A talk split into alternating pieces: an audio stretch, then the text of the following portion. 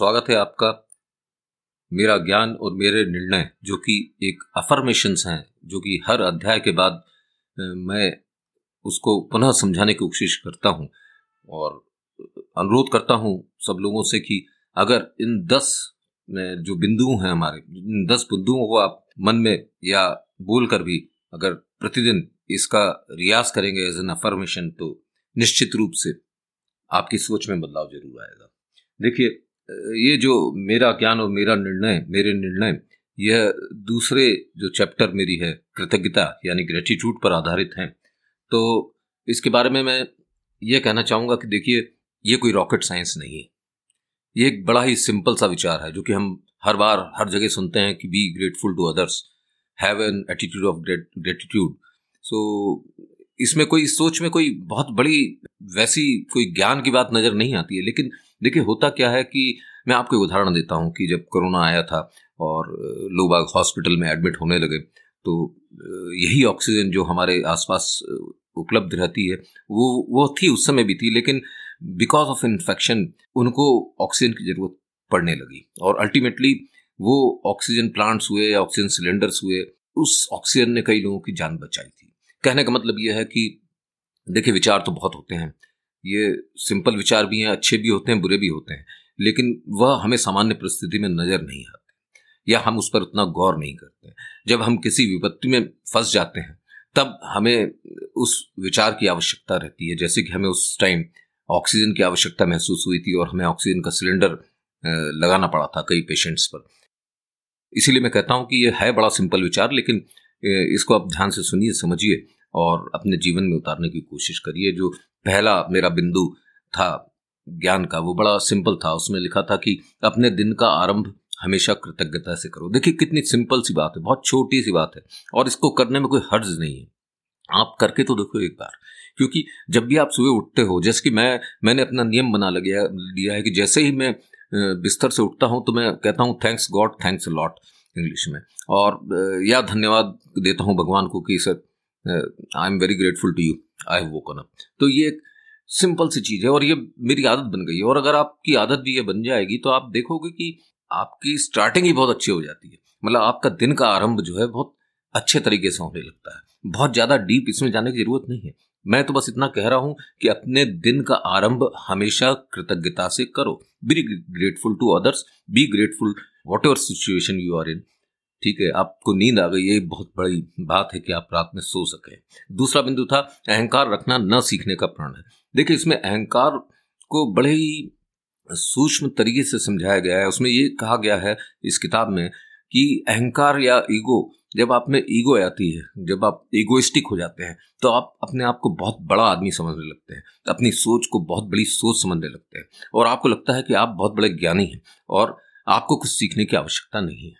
तो यही मैं कहना चाह रहा हूँ कि अगर आप अहंकार रखते हो किसी भी चीज़ में तो आप फिर यू स्टॉप लर्निंग ठीक है? You don't go for anything new ठीक है? नए विचार को आप आ, आप अपने ही दुनिया में रहते हो कि नहीं भैया मैं तो बड़ा ज्ञानी बड़ा सक्षम आदमी हूँ तो अब मुझे कुछ सीखने की ज़रूरत नहीं है। तो इसमें यही कहा गया है कि अहंकार रखना न सीखने का प्रण है और अगर आप कृतज्ञ रहते हो कि लोगों को स्थान देते हो दूसरे लोगों को आपसे ऊपर ब्रह्मांड को स्थान देते हो भगवान को ईश्वर को स्थान देते हो तो आपको लगता है नहीं, आप थोड़े नीचे लेवल पे हैं और आप भी संसार में बहुत कुछ सीख सकते हो और बहुत कुछ सीखना अभी बाकी है। तीसरा बिंदु था कि जैसे कोई फल बिना बीज के उत्पन्न नहीं होता, वैसे ही कोई सफलता, असफलता के बीज के बिना उत्पन्न नहीं होती है।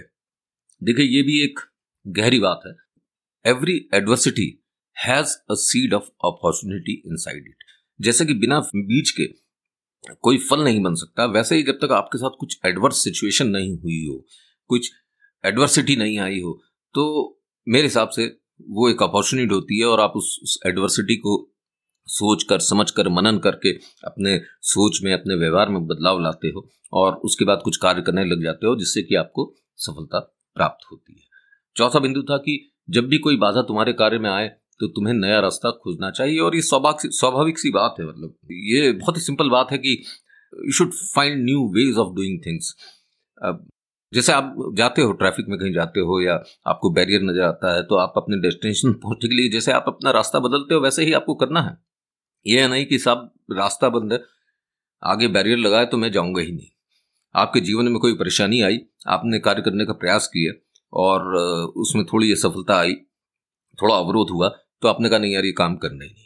तो यहाँ कहने का मतलब वही है कि जब कोई बाधा तुम्हारे कार्य में आया हो तो तुम्हें नया रास्ता खोजना चाहिए। बस it is as simple as that number five तुम्हारे विचारों की विविधता से तुम अपने लक्ष्य में भटक जाते हो। देखिए, इस इस विषय पे मैं आपको जो मेरा अगला एपिसोड होगा, लक्ष्य के बारे में गोल्स के बारे में, उसमें विस्तार से बताऊँगा कि ऐसा क्यों होता है।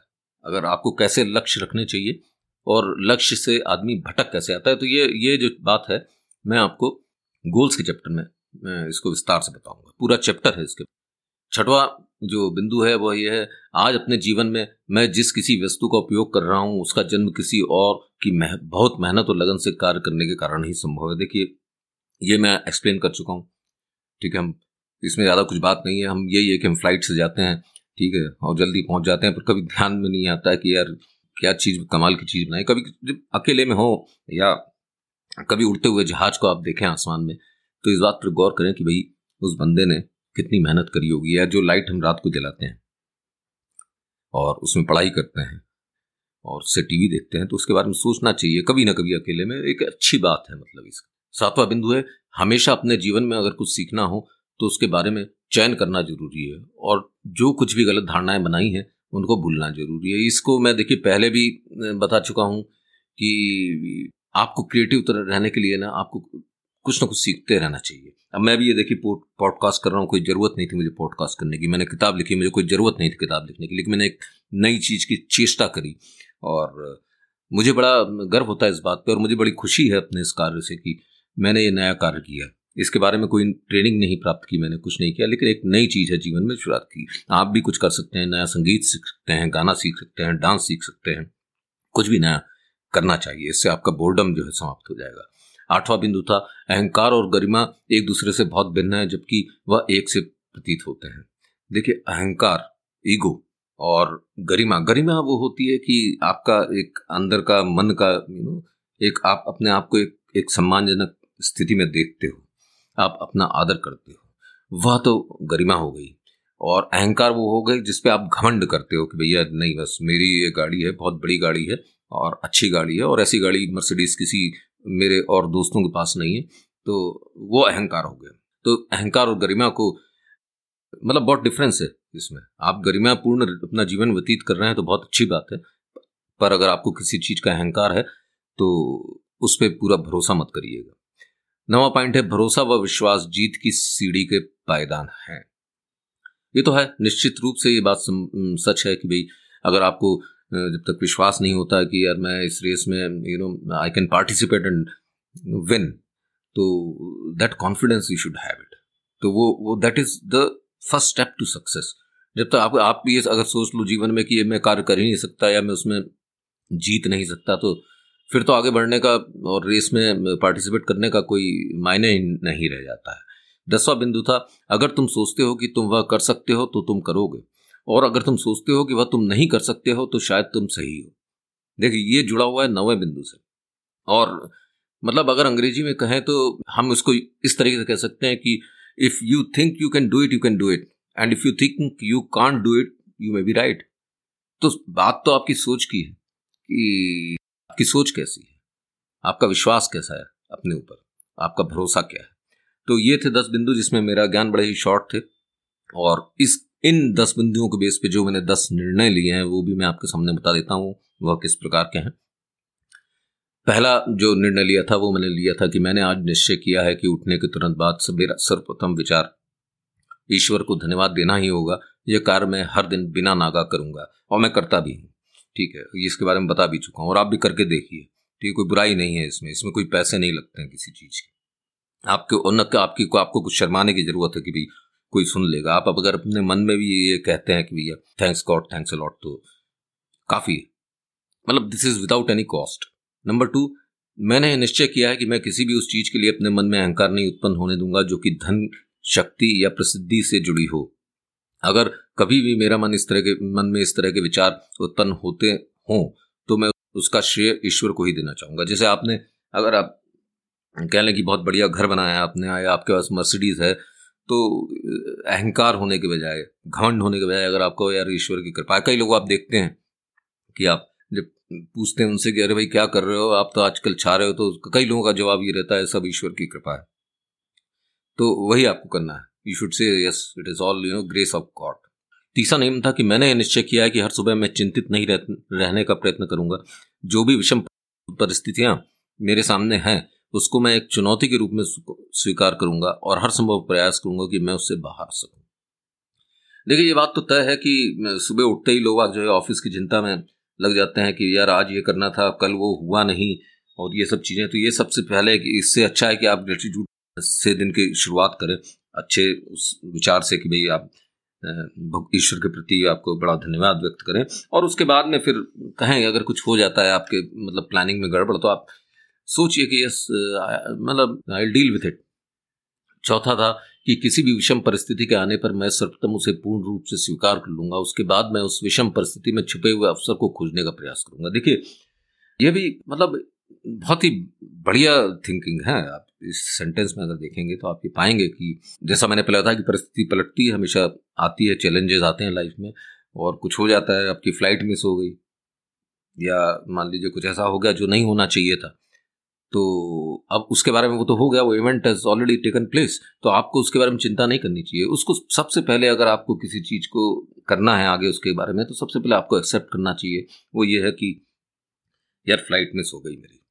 बजाय ये सोचने के लिए, अरे यार, मैं आगे क्या करूँगा और क्या होगा, वो सब सोचने की आप पहले एक्सेप्ट करिए उस सिचुएशन को। उसके बाद शांति से बैठिए और फिर सोचिए कि भाई, ठीक है, आप बहुत ज़रूरी है तो अगली फ़्लाइट से जा सकते हैं, किसी और मोड से जा सकते हैं, या अगर आप पोस्टपोन कर दें उस चीज़ को, जो हो सकता है इस चीज़ में कुछ अच्छा ही छुपा हो। अगर वो मीटिंग आप आज के बजाय कल रख लेंगे तो शायद बेहतर होगा। तो ये इस कहने का मतलब है। पांचवा पॉइंट था, मुश्किल समय में अगर मुझे किसी व्यक्ति की राय चाहिए होगी। तो मैं उस विषय से संबंध रखने वाले एक विशेषज्ञ के पास जाना बेहतर समझूँगा। बजाय इसके कि मैं किसी भी आम व्यक्ति से उस स्थिति का सामना करने के लिए उपाय जानना चाहूँ। देखिए, ये हमारे जीवन में अक्सर होता है।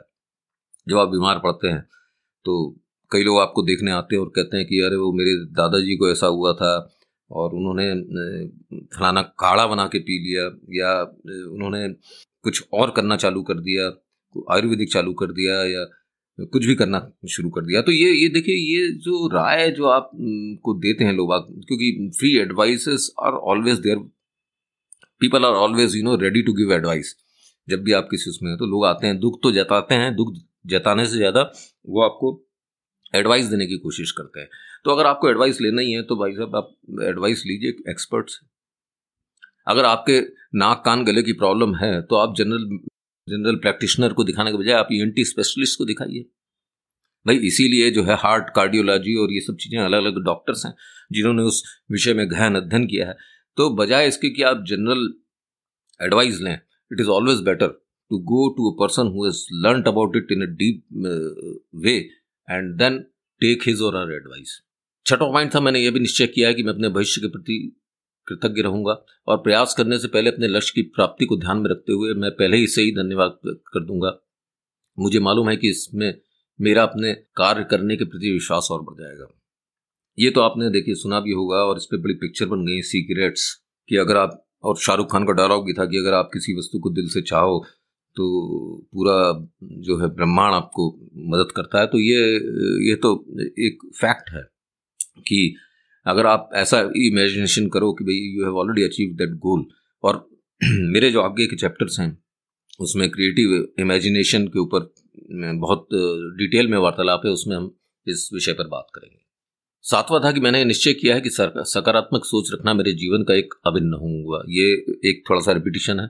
ये should be your part of life आठवां था, मैंने निश्चय किया कि मेरे इन सकारात्मक विचारों को मैं नियमित रूप से पढ़ता रहूँगा और उसके लिए मैं उनको लिख कर भी रखूँगा। क्योंकि लिख के देखिए, कोई भी चीज़ लिखने से वह आपके दिमाग में अंदर बिल्कुल तह तक बैठ जाती है। तो लिखना अच्छी बात है। अगर आप इतना स्क्रिबल करते हैं तो खाली बैठे हैं तो पेपर स्क्रिबल स्क्रिबल कर लीजिए एक छोटा सा कि I will always be you know this and this that and that और नौवा था कि किसी टीम में काम करते वक्त एक नेता की हैसियत से मैं इस बात को प्राथमिकता दूँगा कि मेरे सारे सदस्यों का लक्ष्य केवल एक हो। ये तो देखिए कोच होते हैं टीम्स के, या फिर आपकी, आपके ऑफ़िस की टीम्स होती हैं एंड यू आर बॉस तो as a leader it is your duty कि भाई जितने भी लोग हैं आपके मतलब झाड़ू लगाने वाले से लेके आपके मैनेजर सीनियर मैनेजर्स और सीनियर लेवल पर भी, उन लोगों की सोच एक होनी चाहिए। देखिए, कि वो सोच ये होनी चाहिए कि भाई, हमारा लक्ष्य ये है, हमारी कंपनी का लक्ष्य अल्टीमेटली ये है तो हम जो भी काम करते हैं, वो उससे अंतिम लक्ष्य तक वो कार्य उसमें सहयोग देना चाहिए। झाड़ू लगाने वाला ये सोच सकता है कि मैं अपने ऑफ़िस को इतना क्लीन रखूँ कि जो मेरे प्रोस्पेक्टिव कस्टमर्स आ रहे हैं या बड़ी बड़ी मीटिंग्स होती हैं तो उनको ऐसा ना लगे कि बड़ा ऑफ़िस गंदा है। तो वो सोच भी इन लाइन होनी चाहिए उनके। यही कहने का मतलब था इसमें। टीम स्पिरिट की भावना के बारे में था। और दसवां जो अंतिम पॉइंट था, वो ये था कि अंत में मैंने सोच लिया है कि रोज सुबह मैं बोलकर कहूँगा कि, हे ईश्वर, धन्यवाद, बहुत बहुत धन्यवाद। तो दोस्तों, ये तो था ही। इसको तो मैं बार बार रिपीट कर रहा हूँ और क्योंकि ये अफर्मेशंस हैं और अफर्मेशंस का मतलब ये होता है कि ये आपके दिमाग में बैठे हैं। तो दोस्तों, मेरे ज्ञान और मेरे निर्णय के बाद मैं आपसे इजाज़त लेता हूँ और फिर मिलेंगे अगले चैप्टर में। अभी तक हमने दो चैप्टर कर लिए हैं, जिसमें हमने बहुत कुछ सीखा है और तीसरा चैप्टर जो मेरा होगा, वो भी मैं आपको विश्वास दिलाना चाहता हूँ, बहुत अच्छा होगा, क्योंकि वो वो चैप्टर जो है सक्सेस के ऊपर है, और उसमें डिफाइन किया गया है कि सक्सेस होती क्या है, वाकई में। क्योंकि सक्सेस का पैमाना जो है बहुत अलग अलग है। तो इसमें बड़े डिटेल में समझाया है कि भाई ये सक्सेस क्या है एक्चुअल सक्सेस क्या होती है। Is it a position you reach to is it the amount of money you want to earn और is it the best of relation you have with India once और something like that तो उसमें बड़े विस्तार से चर्चा है तो दोस्तों, सुनते रहिए। मैं हर सप्ताह इसको पोस्ट करता रहूँगा और आप इजाज़त दीजिए मुझे। शबा खैर। Good night, good morning, good afternoon और whatever part you are listening to this episode I am Shreyansh Dikshit author of the book when I met myself और मेरी हिंदी की पुस्तक मुझसे मेरी मुलाकात का तो धन्यवाद दोस्तों, मिलेंगे ज़रूर। आराम से रहिए, समझते रहिए, पढ़ते रहिए, सुनते रहिए और अपने जीवन में अमल करते रहिए। बाय